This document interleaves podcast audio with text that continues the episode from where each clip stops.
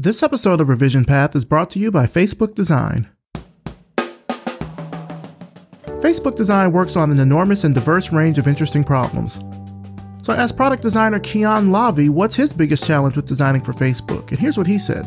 The biggest challenge with designing for Facebook is understanding the multitude of ways that people will use your products and your tools. When you're designing products for the entire world, you can't just think of yourself and your friends and how you guys would use things. You have to start really being empathetic for different cultures, different countries, different languages, and different types of people. Learn more at facebook.com forward slash design.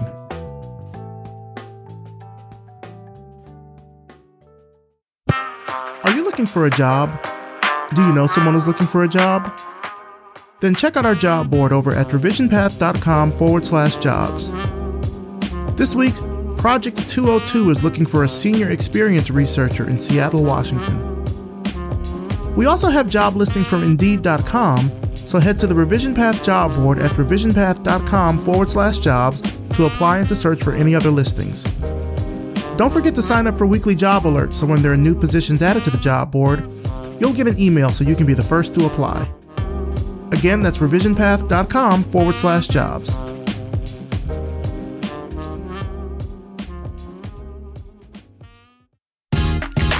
You're listening to the Revision Path Podcast, a weekly showcase of the world's black graphic designers, web designers, and web developers. Through in depth interviews, you'll learn about their work, their goals, and what inspires them as creative individuals. Here's your host, Maurice Cherry. Welcome to the Revision Path Podcast. My name is Maurice Cherry, and before we get into this week's interview, I just wanted to let you know that we just launched a brand new advice column on Revision Path. It's called Ask Siedah. Now, Siedah is a longtime friend to the show. You might remember her from episode 27, and she's a designer and entrepreneur. Now, many of you write into the show, you write to me, you write just to Revision Path in general, and you have questions, which sometimes I get to, sometimes I don't because I'm just busy, unfortunately. Um, but now we have Siedah, and Siedah is here to respond to your questions about career choices, business advice, design, and much more.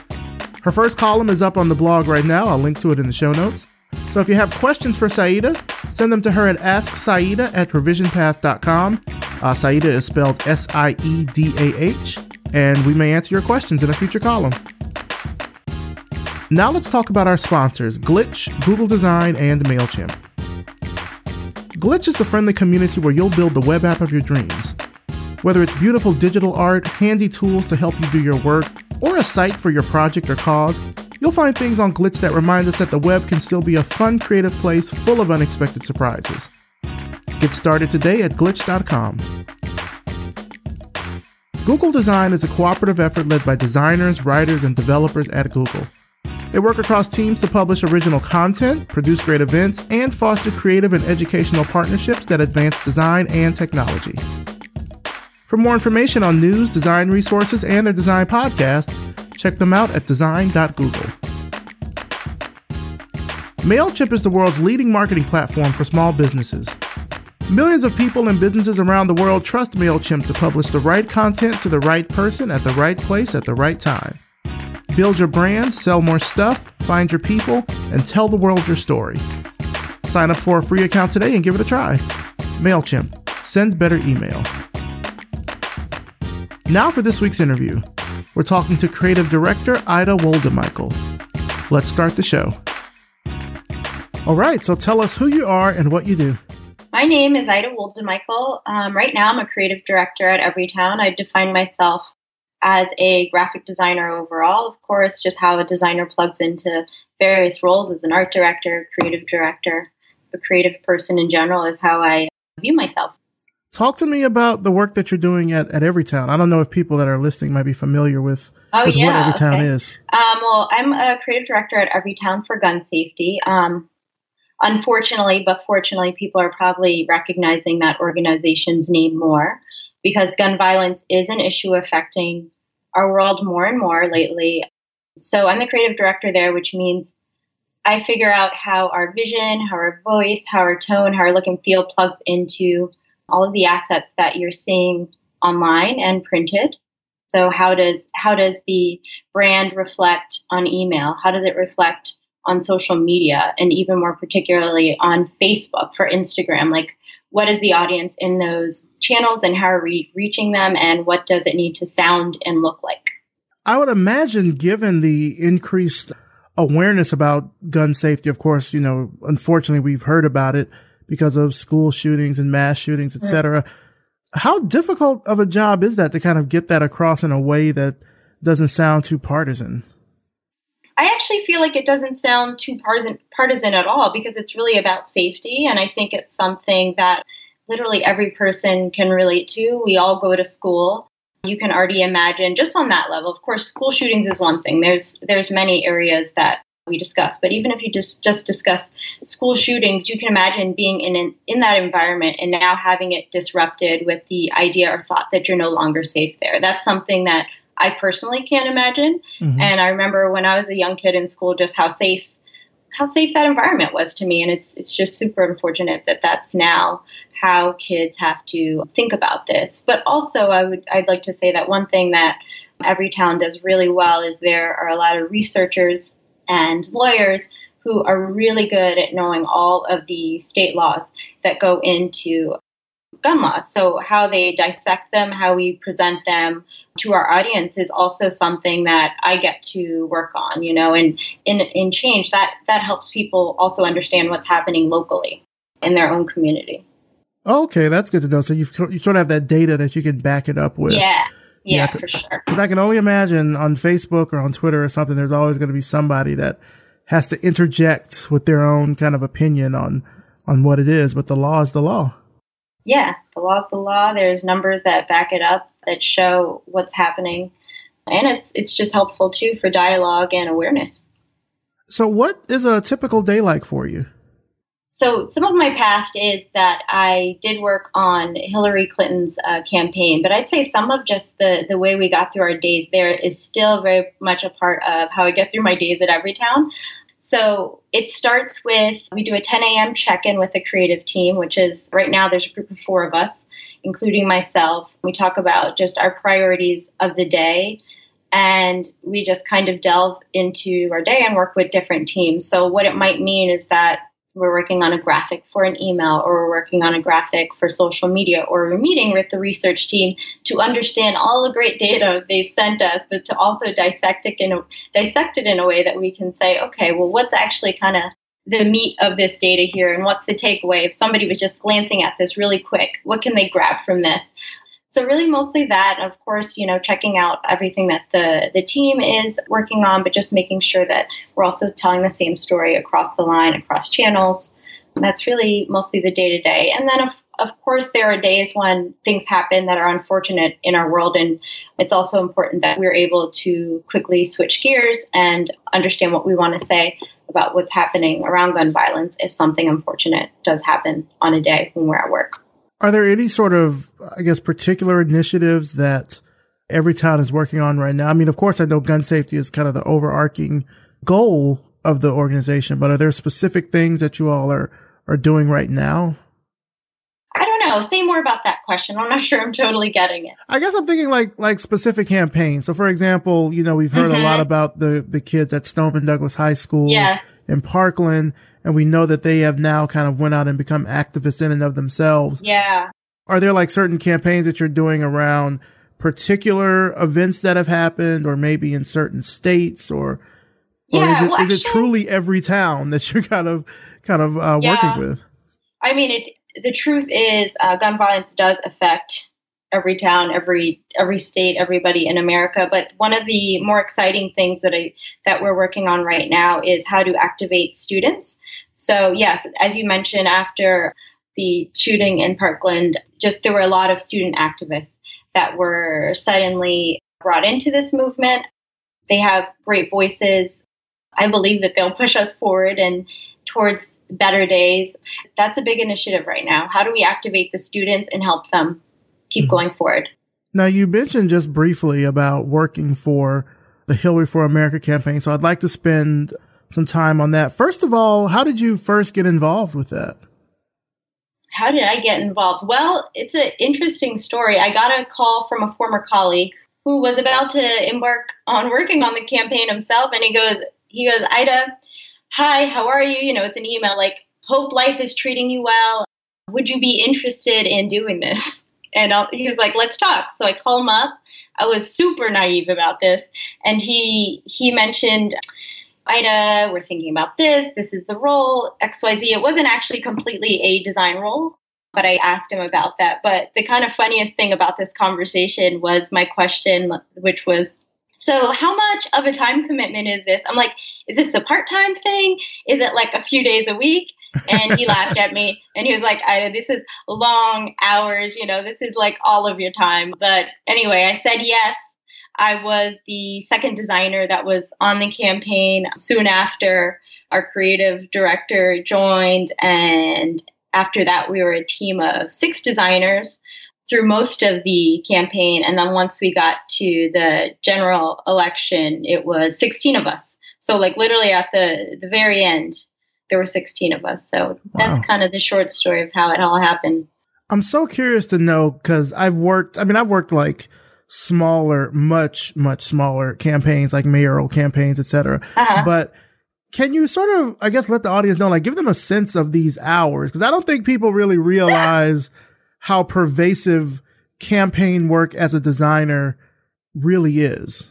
Yeah. See, I, well, I also want to say that even though I'll explain this, I still would do it again, and I still encourage other people to do it. Um, but let's see, Monday through Friday, we were working 10 a.m. to anywhere from 7 to 8 p.m. I mean, sometimes you'd need to stay a little later if you had some things to take care of. And then there were certain times within the campaign that we were working weekends. So we'd usually work those same hours on Saturday, and Sunday was a little bit of a shorter day. But in general, every day of the week, pretty much, you were on. But I mean, what a better way to spend your time, in my opinion, as a designer, just kind of pushing the world forward. Yeah. Doing good work. I think it's worth it. And I mean, I think aside from just the stamina that you need to be able to to keep up with that schedule, it's also the volume of design work. I mean, it's not oh, just yeah. a little graphic here, a little graphic there. You're probably mm-hmm. working dozens, if not hundreds of different iterations of certain designs for different cities and groups and municipalities and all this, you know, all that kind of stuff. Yeah. Yeah, no, that's true. But one thing that our creative director was really good, her name's Jennifer Kinon, and she was very good at kind of being clear when she came on. She was like, All right, guys, we are going to focus on what you're good at. Just like no time for new stuff, no time for learning new things. Like if you're good at this thing, like stay in that realm. So, like for example, I was very good with project management and organization. So that was one of my roles. So I had to make sure our, te- our entire design team was organized. We set up a project management system and just a way to work and have, have our morning meetings. But I also was working with our finance team who was putting on fundraising events. So designing collateral for their events and their invitations that would go online, as well as, like you mentioned, how do you design for states? So I was also leading state design. But really, with that, it was like, how do you figure out how to design for one state, but then make it a system so you can, you know, apply that to all of the states, but still have it custom because all that like state rallying support is important, and you do want that personalization. Mm-hmm. But beyond that, for other designers on the team too, you know, some folks were focused on designing for email or designing for social media or designing for the website. So like we were hyper focused so that we could kind of design with clarity, quickness, but we also were really able to pitch in and help each other. The overarching brand and tone was something we were all very educated on and you know we we discussed I think monthly. So there wasn't an issue with any of us working collaboratively, but we still had to stay hyper focused just to like kind of push through all of the work. Were you also designing in other languages too? At times, yes. Yes, definitely at times. And of course that's that's when we also relied on our colleagues too. Like if somebody was from a certain country, we we always wanted to make sure like what is the best way to speak to the audience? Like you are this audience, you know, what is not just the correct way, but just I think even the politically correct way. You know, there's a yeah. lot of ways that, that that things you can say can go wrong. So in some way too, like though a lot of us were there uh, with a, a, particular job on the campaign, you still kind of show up as needing to represent yourself, you know, which which was definitely a hard thing for me. So it's like, okay, I'm here not just as a designer, I'm here as a woman, I'm here as a black woman, mm-hmm. um, also as like a first generation immigrant, like, or, you know, or my, my parents immigrated, I'm first generation, but it's like, what are all of these things that make up who I am as an American? And actually, you know, how do I make sure that the work we're doing here also speaks to that audience? And there's going to be moments when they need to hear from you and your particular uh, perspective and your identity to to help that. Was there like a particular design challenge or or or problem that happened during the campaign that you all helped solve? Well, that you specifically, I guess, helped solve. Every day was a challenge. but, but, I mean, I don't know. Tell me something in particular. Now, I don't know if like the memories have faded in terms of the challenges. You know, I only remember um, just the one big painful moment and then the other beautiful things. But like, I don't know. So maybe ask that question another way. I'm not sure that I'm totally like thinking of something. Okay, so like okay, so I'll give you an example. When I worked on the mayoral campaign, sort of like you're saying, you have these really long hours when stuff just just happens. You know, sometimes mm-hmm. I think one of the biggest things we would run into is that things would happen in the middle of the night. Mm-hmm. And then that means we'd often have to like get back into the office at like 3 a.m. to make sure that something is together so we can oh, push oh, yeah. it out by 8 a.m. because the candidate is giving an appearance and wants to be able to yeah. talk about it right away instead of waiting for the team to kind of oh, yeah, package something. You know what I mean? Yeah, I got you. Yeah, I mean, I think that's just like overarching, kind of just like the idea of uh, rapid response. What do you do when something in the world changes or something and maybe a policy position changes and how do you kind of spring into action but like as i mentioned our team was very um, we were very organized and strategic so we were very well prepared for what to do in those moments and i think the I think the big one of the biggest kind of like takeaways for working on a campaign is how how can you be flexible when something in the world changes? That's like kind of the name of the game. Like every day something is happening and how is your candidate now responding to that? And now how does that affect your your daily workflow? So yes, rapid response was just kind of the method we'd we would always use for that. But that's still I think something that relates to my work in a progressive organization even now, you know? Mm-hmm. So yeah, that's true. I mean, you know, when the news happens, it happens. And so you have to be mm-hmm. able to really react quickly um, yeah. in order to, to kind of get things done.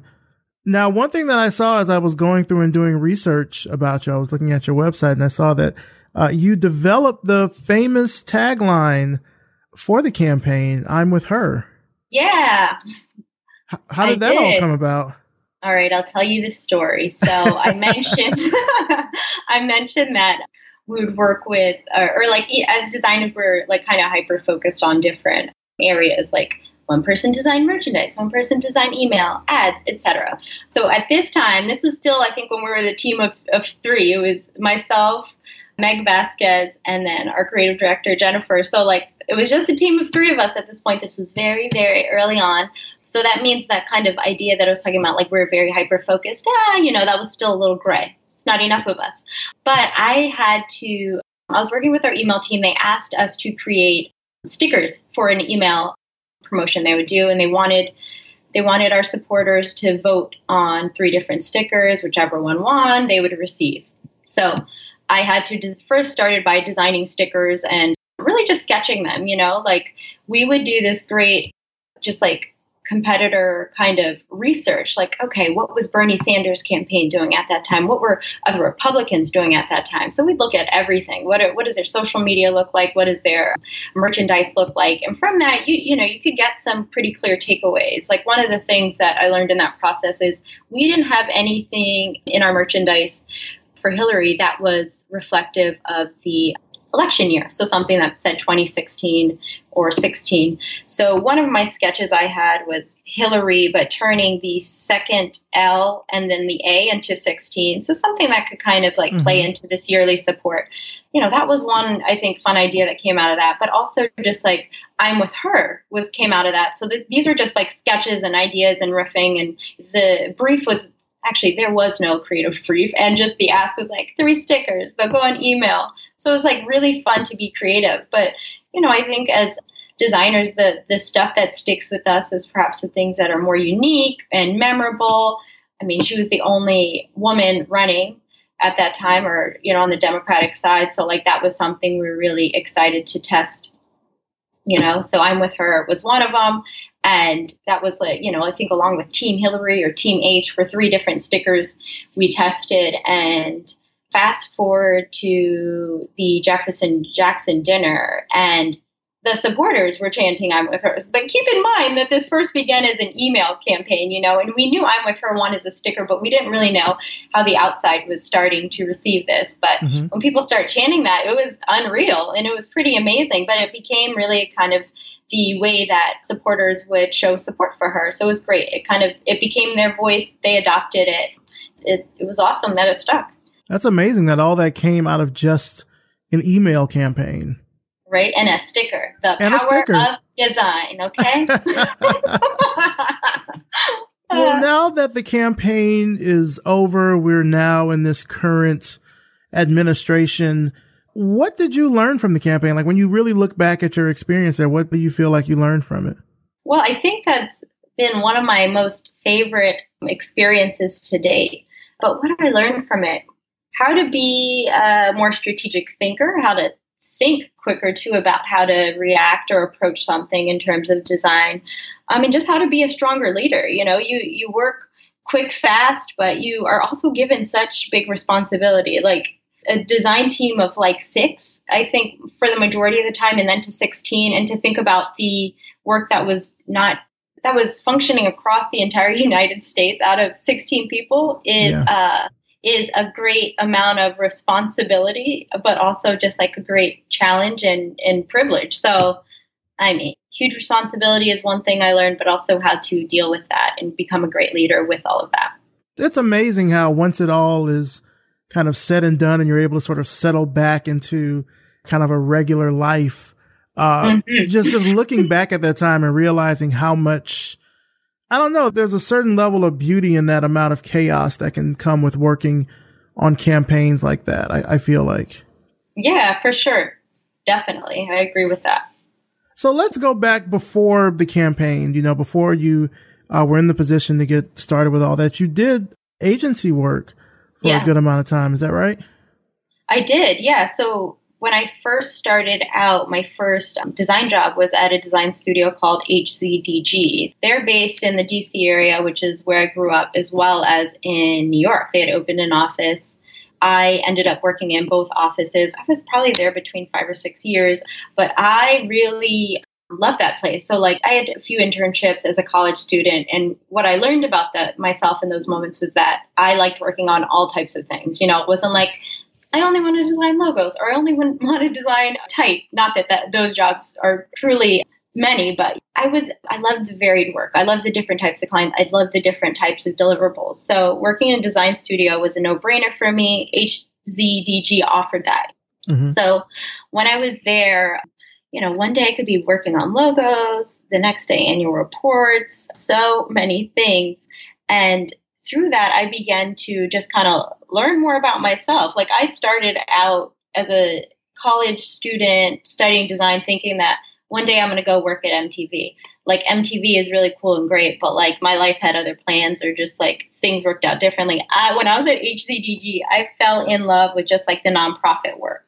I was working on an annual report and like some of the photography was beautiful for one client, you know, and I was working on let's see, the Chesapeake Bay Trust, which is actually about the license plates that Marylanders can use, but that the money goes towards the Chesapeake, the Chesapeake Bay, excuse me.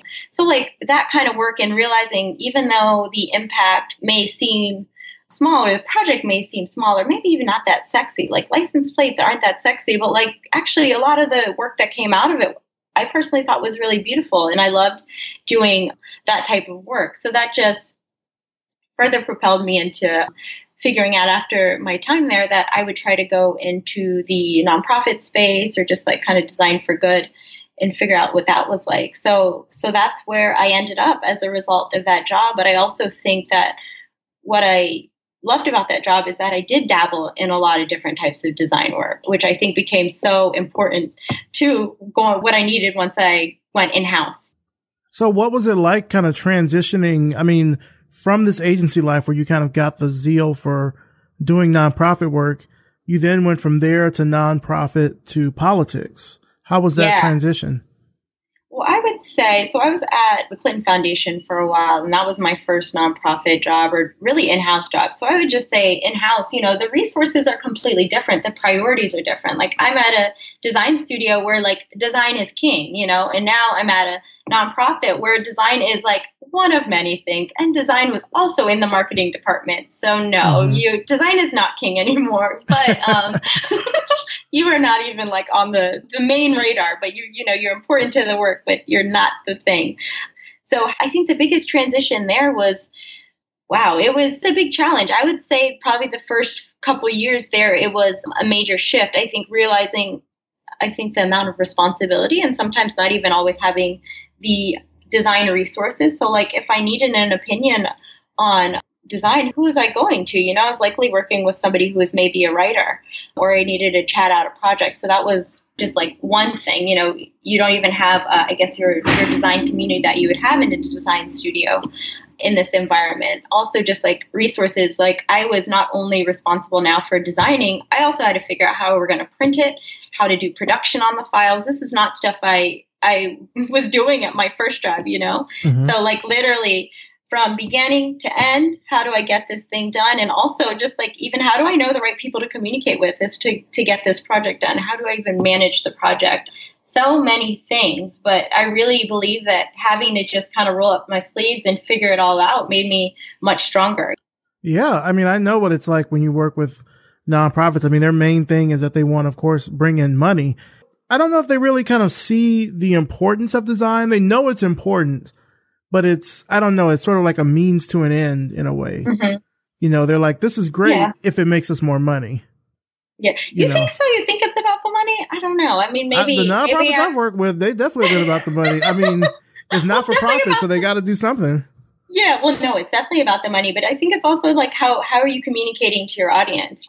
So, like, if you're designing an annual report, what how are you telling them all the things that you've accomplished in the last year? Which, again, yes, which should encourage them to contribute again to your organization. But I think that, you know, that's part of the equation.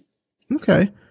One thing that I'm getting from, you know, from talking with you and, and you being in these different kind of design situations that you've really been able to take on and overcome any sort of challenges that might be a bit scary creatively. I mean, you know, yeah. one working with, you know, not enough resources and two working on like such a big, fast moving campaign. Is there anything now that scares you creatively after kind of over, you know, uh, I guess overtaking those big challenges? Anything that scares me creative of course. I, I, don't know that i know exactly how to answer that. Well i think there's always you know there's this just desire to do good work you know? I feel fortunate that i am able to contribute my creativity and my skills in an organization. I think that matters. I feel glad that i'm able to do that. But i guess the challenges well, yeah, I guess I guess the scary things or challenges now sometimes are like making sure the tone is right or making sure this is maybe a project is inclusive. Are we talking about all the things? Because now it's not even just like, oh, make it look good and sound good, but it's like, are there even parts of myself that I see in this thing that we've created that I need to speak up about maybe why why this could be wrong or maybe why should we should talk about this in a different way or even understand why we're talking about something in a way that it's presented gosh, I feel like that's being so abstract. But I think it's just back to say, like, when I was on the campaign, like, sometimes you need to bring a lot of yourself to yeah. these jobs too. Like, okay, you are black, you are a woman, you know, you're first generation. What does that mean? And also, like, when it comes to anything I'm working on now, I'm black, I'm a woman, you know, all these things. How does this affect what what we're putting out there about gun violence, et cetera? Right. You know. So, yeah, it's, it's, more about, I guess, kind of putting more of your identity into the work. Well, not, exactly. not just, not just as, you know, I guess the end result, but also kind of as a filter to make sure that you know, yeah. like you're saying, the tone is right and everything like that. If you don't want to put something out and it offends people, that's not what you want as your, hopefully yeah. not as the end result. Yeah, and I th- I'd say that is actually scarier, you know, to me. Of course, like you, just like doing good work and making sure things are just like beautiful and well thought out is is always going to be scary, but not in a scary like oh my gosh this could go wrong. Scary just like in a challenging way, you know. Challenges, challenges, design challenges are fun, but to you know make sure you've not dismissed any particular group or um, subject in your work, I think is the bigger challenge. And now that you're designing for, or I'm designing organizations where that is, I think hypersensitive and just like more closely looked at. Like I'm one of the people who I think need to say something, but I also think that's an environment where everybody should say something. But it also goes back to, you know, I think office culture and getting to that point where you can have those conversations and you should because the stakes are pretty high, you yeah. know? Yeah.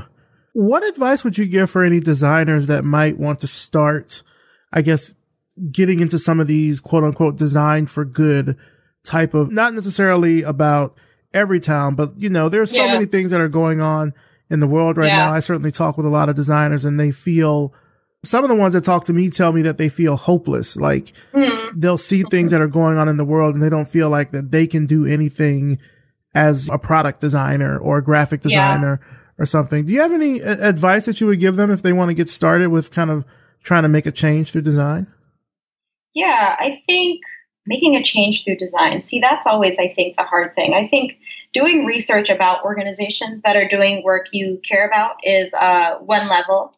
Let's see, being involved where there are moments where design can be added. Like a big example, of course, is you think about things like the Women, Women's March or March for Our Lives. Those are moments where I think you know designers have the opportunity to actually share a lot of their work and their vision. You know like handing out buttons or posters at one of those could probably be feel really great. You also feel like you're you're helping spread your voice and your message with the community. Because i think so many times we're kind of like designing in our you know in front of our computer and maybe with like a small team or by ourselves. So like Mhm, mhm. having i think on that simple level that's one way but i guess the the thing to think about anytime a designer is making something is like actually what's it going to make somebody else do? And like not a designer but like the community. So like if you design this thing for social media now what? Are you gonna now are they gonna vote? Or what are they gonna do? Is it just for awareness? I think that i think kind of the intent or the kind of result that can happen because of something that's creative is important to think about. And that's that's uh, maybe a place that could help a designer focus on on how to create something too. Because i think there's no shortage of designers wanting to create something that has a strong message or you know aligns with their beliefs. But like actually how think about how you can help change somebody's behavior with what you're making and like oh okay and that that might be like more of the like stronger place to focus. Hmm Yeah, I, I totally agree with that. You know, trying to see where your design, I guess, skill can sort of fit into the current conversation, whether it's, Mhm. you know, and it can even be on like the local level, you know, whether it's even something as simple Sure. as, you know, helping to make flyers or something, anything that you feel like, I guess if your design can make that impact is what's, Yeah. is really what's key. Yeah. And I mean, I guess that when I think about it, this probably relates when I was, think, starting out in my design career, I loved doing design work for organizations or my community. So I was part of a group of youth for Eritrean youth. So I'm I'm originally from Eritrea, but you know, I used to help them. We'd have annual conferences and I would create the kind of conference agenda and guidelines and things for the screen. It's again, how do you lend your expertise to uh, a cause you care about? There's opportunities. Oh, I totally, totally think there's opportunities out there. I mean, I think, God, there's one group, I'm trying to remember the name. I think it's like the designers, I think it's Designers Guild of Justice or something like that. Oh, Um, where it's like a group of designers. I think they're mostly based in the Bay Area, if I'm, if I'm not mistaken, but they try to help do things towards certain causes, if political causes, civic causes, uh, et cetera. I want to say they're on Facebook. I think, you- I think, yeah, I think you just search for like Designers Guild for Justice or something. But yeah, there's definitely Cool. groups that are out there doing it. And I would even wager that depending on where you're located, you could probably even just start up something yourself, just like get on Twitter and talk to people and see, you know, what it is that you want to do. You know, there's a lot of different causes out there. And I think many of them could use some touch of design as much as I think people kind of rag on designed experiences around government and things like that. And not mm-hmm. necessarily saying that you have to do government type stuff, but these types of issues could always use some type of design just to make sure that the message is getting put forth I a lot clearer. I agree. It's Yeah. not. It is not an area that is that design is touched on very much. You know. Uh, so yes, I do think. Well, I would argue it need it could use it. It, Yeah, it could maybe yeah. almost need it. yeah. yeah, I think it was something you were saying earlier about how you were um kind of doing like this work that wasn't sexy. And mm-hmm. I think sometimes, particularly for younger designers or for designers that haven't had a lot of experience in the field, they tend to get attracted to like these sort of big, sexy type of projects, but not the types mm-hmm. of design projects that really impact our everyday lives, the unsexy stuff. Like I think I had a yeah. guy on, um, maybe a few months ago who does UX for an insurance company. And he's mm. like, you know, it's probably not the sexiest job, but I mean, to be able to control the user experience so people can sign up for insurance, you know, easier and get coverage. I mean, it's an important thing. So yeah, it, it might not be something that is, you know, that'll get you oohs and ahs at the design conference, but you're making a difference in some way. Yeah, for sure. Talk to me about your teaching right now. You're teaching at NYU. Is that right? Yeah, I just wrapped up a semester of teaching at NYU. I think the thing that was unique for the group of students that, that I was teaching was that they actually were not design majors. They might have been design minors or kind of um, studying various creative, having uh, creative majors, but not uh, doing design in particular. So I was teaching a class and I was really unsure of what what each student's just kind of innate ability would be and like also like thinking about when I started or when I was in college and just like the idea of having a class that teaches some of the software versus not and and kind of like how I mean, my personal belief is no, I don't I don't want to be in a class where you're trying to teach me the software. I want you to teach me how to think about this work or how to approach the work, you know, mm-hmm. just something else because you can learn the applications on your own or in doing. So that's more, more or less what we did. We demoed a, a few things together in the class within the applications, but mostly it was about pushing different ideas and learnings and in how to make them see design just like in their environment. Like for example one uh, project was redesigning signage and obviously there is no shortage of signage in new york city. So taking a sign of a place they've seen and how they can make it better. So like you know having them form i think their own perspective and opinions on what makes the work stronger thinking about hierarchy color you know, all those types of things. But the thing that was so great was it was a class I would go to at the end of the day after I'd finish work. And I would just find myself so re energized. You know, it's just like a different kind of design energy and just so much curiosity and and fun. But I was also just really impressed with how much of I think the software wasn't as much of a barrier to doing great work as I thought it might be because I was hmm. very unfamiliar with how much they would know the design apps, you know, and I never wanted it to be a barrier to them creating good work. But man, the projects were awesome. The the just tone of the class was great, so it was it was wonderful. What kind of uh, projects were they doing? So they did like a signage project. They did a logo. Well, overall, it was it was actually about typography. The class was so it was teaching them a bit of type history as well as creating projects that could get them informed about type. So, looking at uh, logo design, uh, signage. At the end, they had to create their own type poster. So, those types of things. Nice, nice. When you look back at that course, what did your students teach you? Wow. They taught me they taught me a lot, I think, about myself. Like, well, I think it's just such a different perspective. I had not been around students for a long time, but I think on the last day of class, for example, I had a chance to sit down with each of them for I think about 10 minutes. And I wanted to learn about them and more about them because I learned about them throughout the semester, but just really to, to actually welcome feedback from them, how they felt the class went, what could have been better. And I think the thing was that the thing that they, they taught me about myself was that Wow, that's a tough question. I don't even know how to answer that. But I, I, think the thing that I took away from them was that, you know, like they enjoyed the class, which felt so great to know, but also they gave me great feedback on ways that we could make collaboration happen even more within the class. They told me about what projects really kind of spoke to them, all types of things. But also they really talked to me just about like their life at school and even just like their career prospects.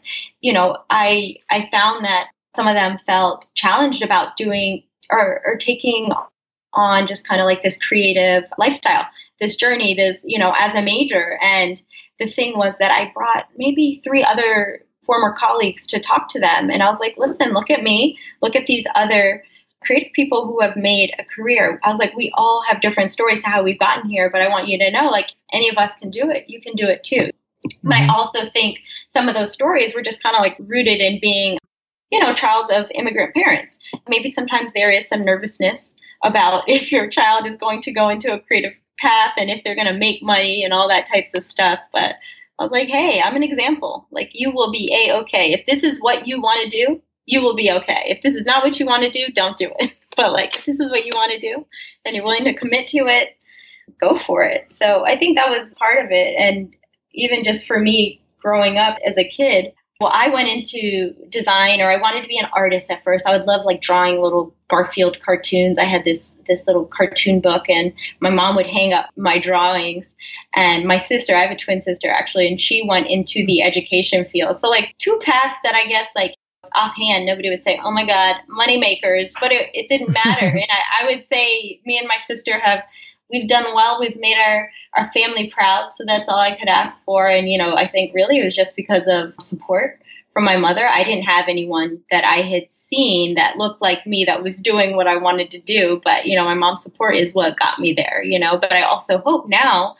more and more students, young designers will see me or or others and say, "Oh, I see myself in them. I can do this too. We need more of that. Yeah. Where do you kind of see design going into the future? I feel like you have a really unique vantage point, particularly from, I guess, a nonprofit slash political angle, but that coupled with, you know, the work that you've done as an agency designer and even your teaching now, where do you see design going into the future? I don't completely know, but I will say I actually want to speak to a little bit of fear. So okay. like one one area like before I went to do the campaign, I was at a company called Infor who does business software and I was designing there maybe for 8 or 9 months, but I was doing kind of on their their brand team doing branding design.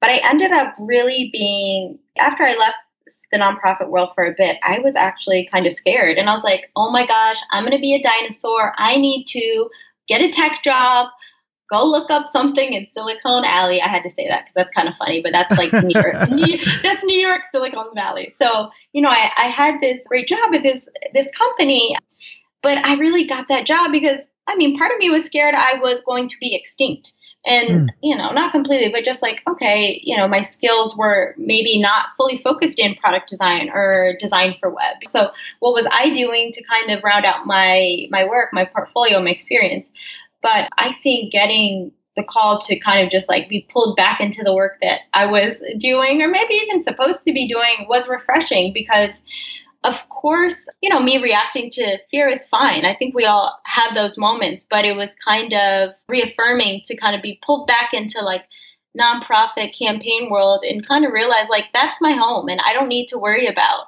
designing for product design or designing for web. Like I actually think your skills as a designer can be interpreted in in all of these realms, you know, mm-hmm. just like in all types of deliverables for all types of mediums. So I think acting on that fear but also being okay with going back to what I was maybe more used to or comfortable with was was fine because those present its own challenges in itself. But where design is going, I'm not sure. I think there's so much happening. I don't know. I don't know the answer to that question.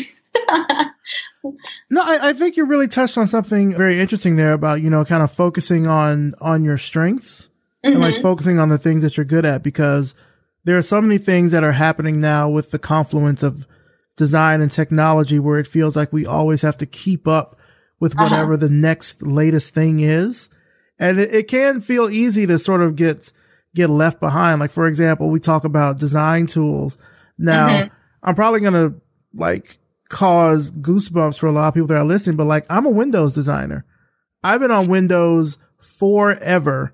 And I would mm-hmm. say within the past five years or so, I've seen a lot of the design tools shift more towards a Mac only environment.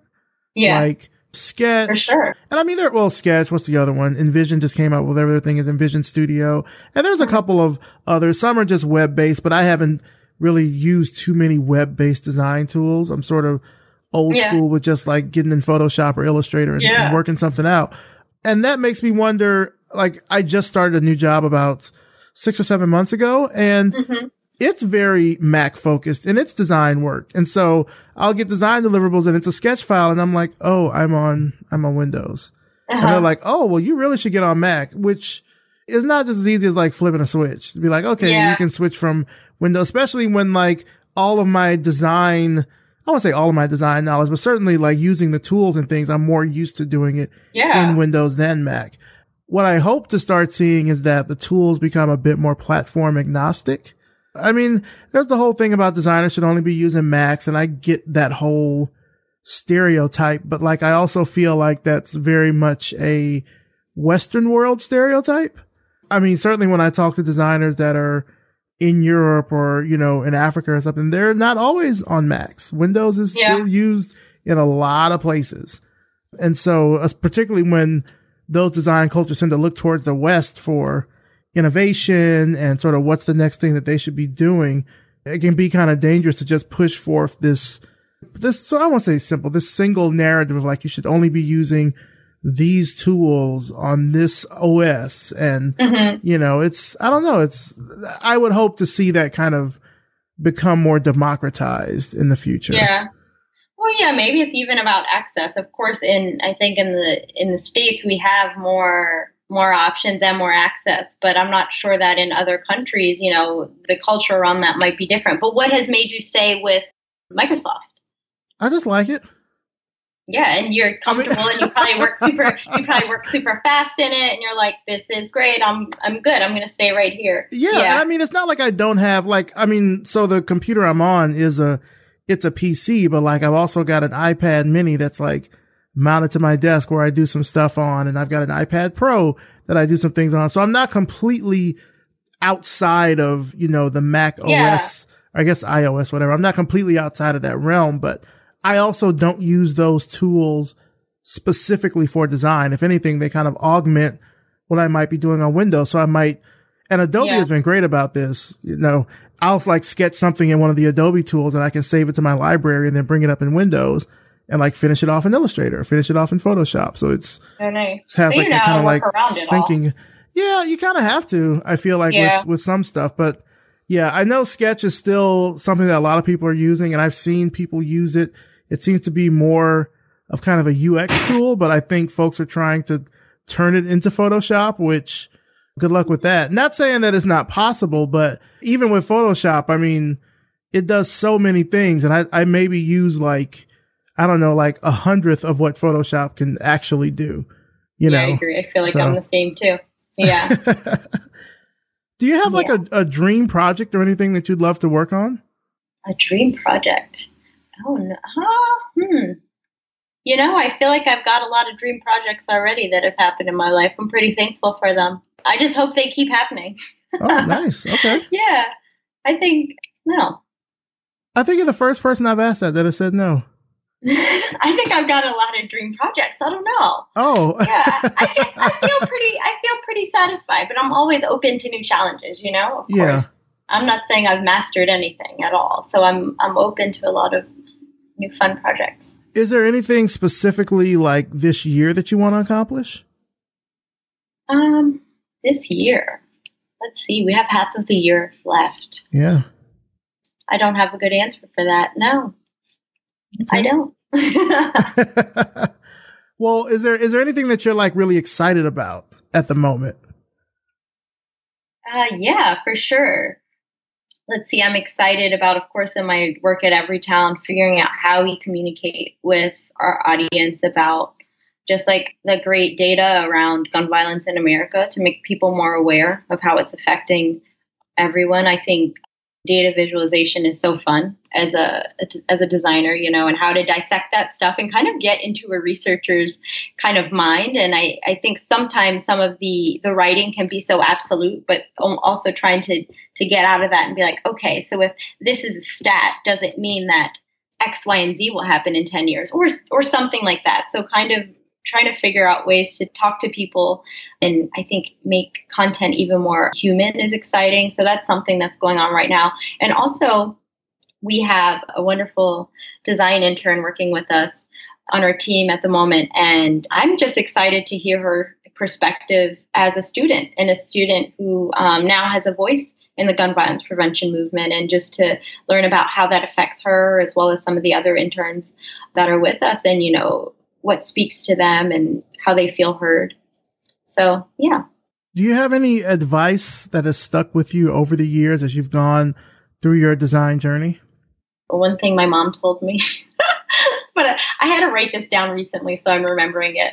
My mom said always charge someone for your work, even if it's twenty dollars. that was that was maybe one thing, you know. But I, I actually think that if dissecting that really, it's like think about work that is of value. Think about if you're working with, say, a client or a partner, do they value what you're bringing to the table? And it might not always be money, but like, is do they value your work and your perspective? And if not, don't do it. But if they do, great. Shout out to mom for putting that that uh, that kernel of truth. Like always, know your yeah. value. That's what's up. Yeah, exactly. Where do you see yourself in the next five years? What kind of work would you like to be doing? I would say I really am enjoying the spaces that I'm in right now. You know, I think just like designing for progressive organizations is a is like my sweet spot. I really enjoy it. I really enjoy helping other people who maybe are creating these orgs push their message forward, look professional, sound good, look good. You know, that is really um, rewarding for me, and I I like that area, and I also feel like it's it's a bit untapped fully. Mm-hmm. So I would say I'm I'm hoping I can continue on doing that type of work. You know, that's the stuff I really love. But like also, I'd say last was it last summer? Last summer, like you know, I have friends who are opening up businesses or everyone's just trying out new things. I think it's just like where everyone is in their life. They've had maybe their career for 10, 15 years and now they're trying different things or, or pushing things forward more aggressively. Um, but my friends opened up an ice cream shop here in Harlem and like I worked on the branding uh, mm. for that. So that was really rewarding too, you know, just like something that I think is in the community that I live in and being able to do design work for that was pretty awesome and with people that I care about and and their kind of business. People always want ice cream, that's for sure. They do. I had some yesterday. It was great. What kind, what kind was it? Um, well, actually, this was a flavor that was supposed to be called horchata, okay. and my friend Nick, who owns it, him and his wife Petrushka, but Nick was like, telling me, so I've been vegan for the last year, but they have some vegan options, and so he's like, I have this horchata ice cream. It's made of rice milk, and he's like, I'm not sure about it. Um, I tried the other vegan flavors, but I was like, Nick, let me just try the horchata. He didn't have it like out because he wasn't sure that he he liked it completely to sell it. Mm-hmm. And I tried it, and I'm like, oh my gosh, Nick, this is good. And I was like, and you know what? he was like, he didn't know that the, the he thought the texture might be weird, and I was like, this is like a snickerdoodle. I was like, I love snickerdoodles, and yeah. he goes, you know what? I think maybe we just need to call it that and go with it. I'm like, this is was amazing. So I had snickerdoodle ice cream. Nice. Yeah, yesterday, and it was it was very very good. well, just to kind of wrap things up here, where can our audience find out more about you and about your work online? Yeah, I would say my website is probably the best, just idawoldemichael.com. All right. Well, Ida Woldemichael, thank you so much for coming on the show. Thank you really for kind of just sharing your perspective, not just on what it was like, you know, kind of working for the Hillary campaign, which I think is something that a lot of people might have been interested in, but also just really, you know, putting forth the narrative that, you know, the impact that designers can have on the world is great. Even if you're at an agency, if you're working on a political campaign, even the work that you're doing with Everytown, I think you are a prime example of someone that's using their design knowledge, you know, for the greater good. And so I really appreciate you coming on the show and, uh, and talking about it. Thank you so much. Yeah, thank you. Thanks for having me. Thoughts of love And that's it for this week. Big thanks to Ida Woldemichael and thanks to you for listening. You can find out more about Ida and her work through the links in the show notes at revisionpath.com. Also, thanks as always to our sponsors Facebook Design, Glitch, Google Design, and MailChimp. With a community of over 2 billion people, the design team at Facebook works on a diverse range of problems. Everything Facebook designs is done at scale, so research, content strategy, data, and other factors are a huge part of how they work. Sound interesting? Then learn more about Facebook Design and what they do at facebook.com forward slash design. Glitch is the friendly community where you'll build the web app of your dreams. Now, if you've seen Glitch, you might think it looks like a toy, but let me tell you, it's not. It runs on the exact same infrastructure and engine that the best developers in the world use to run their apps. And it's all built around a friendly community of coders, designers, developers, artists, activists, and educators basically, people just like you. So get started on making something awesome today at glitch.com. Google Design is a cooperative effort led by designers, writers, and developers at Google. They work across teams to publish original content, produce great events, and foster creative and educational partnerships that advance design and technology. For more information on news, design resources, and their design podcasts, check them out at design.google. MailChimp is the world's largest marketing automation platform. They support millions of customers from small e commerce shops to big online retailers, and they support the creative community as well. MailChimp really gives you the marketing tools to be yourself on a bigger stage. Visit MailChimp.com and sign up for a free account today. MailChimp. Send better email. This episode was edited by RJ Basilio and produced by me, Maurice Cherry. Our intro voiceover is by Music Man Dre with intro and outro music by Yellow Speaker. If you liked this episode, then please leave us a rating and a review on Apple Podcasts. It only takes a minute or two. It helps more people learn about the show, not just here in the US, but internationally as well. Um, it also helps the show out by bumping us up in the rankings for design podcasts, and I'll even read your review right here on the show. Revision Path is brought to you by Lunch, a multidisciplinary creative studio in Atlanta, Georgia. Now, if you're listening to this and you want to hear next week's episode a little bit early, then you should become our patron over at Patreon. Now more than ever, Revision Path needs your support to make sure that stories about black designers and creatives in our field are being told in their own words. So if you support us, if you support our mission, just go to patreon.com forward slash revision path and pledge today. For just $5 a month, you can get access to behind the scenes information about the show, upcoming interviews and articles, and so much more. Thanks so much for listening, and we'll see you next time.